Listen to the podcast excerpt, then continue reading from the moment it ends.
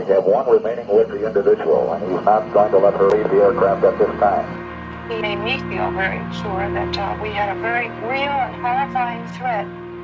We don't know who he was, where he came from, or where he went.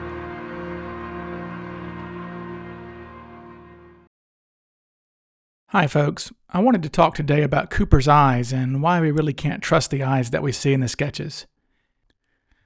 Cooper's eyes actually don't show up until the third sketch that the FBI created, the infamous sketch that most people like to call the Bing Crosby sketch. However, the first two sketches didn't exhibit Cooper's eyes, but simply portrayed him wearing his sunglasses. This first sketch was created by an unknown FBI agent at the Las Vegas office at some point in the early morning hours of November 25th, the morning after the hijacking. It was drawn without witness assistance and appeared to have been created strictly from Tina Mucklow's written description.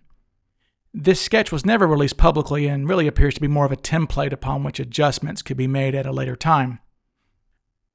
The second sketch, which is probably the most iconic Cooper likeness, was created by the FBI's top sketch artist, a man named Roy Rose. The FBI flew Rose out to Minneapolis, which was where Northwest Airlines was headquartered, so that he could create this sketch with the in person assistance of the three stewardesses. A couple of days after this sketch was released to the public, the bureau chiefs really wanted a sketch that showed the hijacker's eyes. However, this project hit a roadblock when it was revealed that Florence Schaffner, the only stewardess who saw Cooper's eyes, couldn't remember what his eyes even looked like. The only thing that she could definitely recall was eye color, which she claimed was brown. More on eye color later. Realizing that the stewardesses were going to be of no help, a directive was sent out to the agents in Seattle and Portland to interview the other witnesses and ask them if they ever saw Cooper's eyes. Among these other witnesses, three claimed to have seen Cooper's eyes. The first of these was Hal Williams, the gate agent who took Cooper's boarding pass. It's unknown how long he actually got to look at Cooper, but he felt that Cooper definitely stood out. He said Cooper was standing off to the side by himself and not really interacting with the other passengers at the boarding gate. He said the other passengers were mostly standing together and sharing a laugh about how they were going to have to walk to the plane in the rain instead of using a jetway. Being unable to use the jetway thanks to some construction work that was going on, the passengers of Flight 305 had to walk down some stairs and then go out onto the tarmac and board the plane up the rear stairs. The very same rear stairs that would soon become infamous. As for Cooper's eyes, Williams said that Cooper had average eyes of Latin appearance, with a sort of disinterested look. Being handed a facial identification catalog by one of the agents, Williams picked out a set of eyes that he felt best suited his memory. Another witness who claimed to see Cooper's eyes was Robert Gregory. He claimed that he got two good looks at Cooper, once when he was putting his coat on while preparing to leave with the other passengers once the plane had landed in Seattle and Cooper was letting them go, and then earlier on the flight when he claimed that he walked past Cooper on his way to the bathroom. Gregory claimed that Cooper happened to have his sunglasses off at that moment.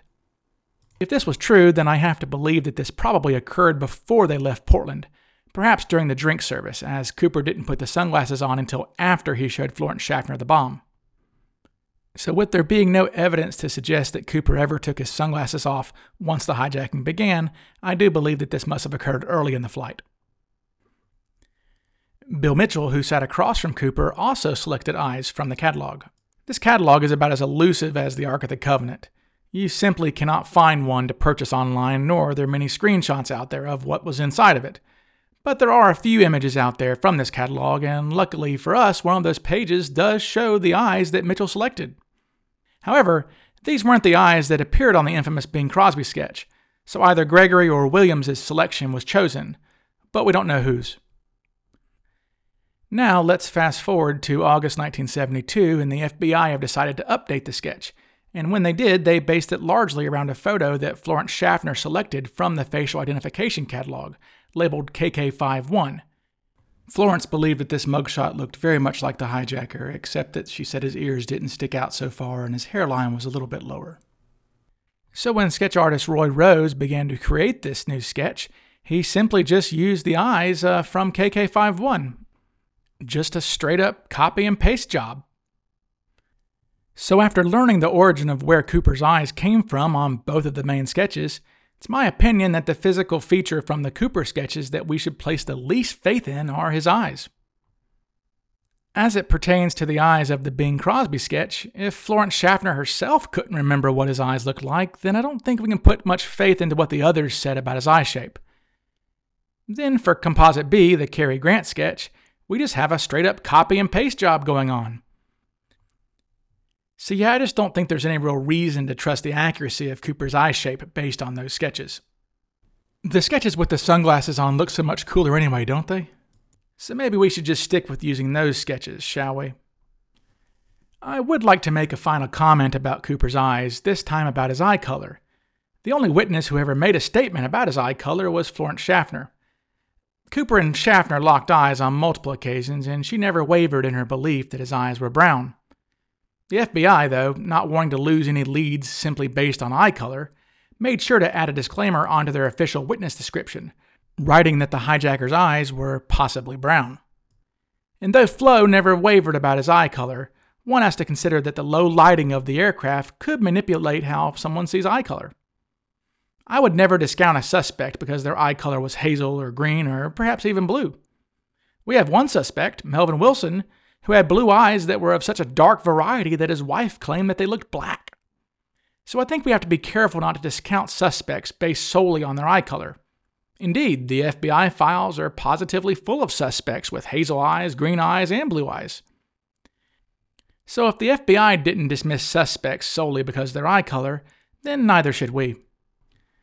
All that said, I still think that brown eyes has to be the gold standard we are looking for when it comes to Cooper suspects. Brown eyes would certainly make the most sense for Cooper, given that his skin tone was universally described by witnesses as olive or dark. Brown eyes and a darker skin tone are certainly complementary features and are generally seen together. On the other hand, I'd be pretty skeptical of a suspect with light blue eyes because somebody with olive skin and light blue eyes is pretty striking. And so I have to believe that that dramatic of a contrast would have been noted by Flo. So there you have it. I don't think the eyes of the sketches can be trusted very much, and I don't think we can dismiss suspects solely because of their eye color.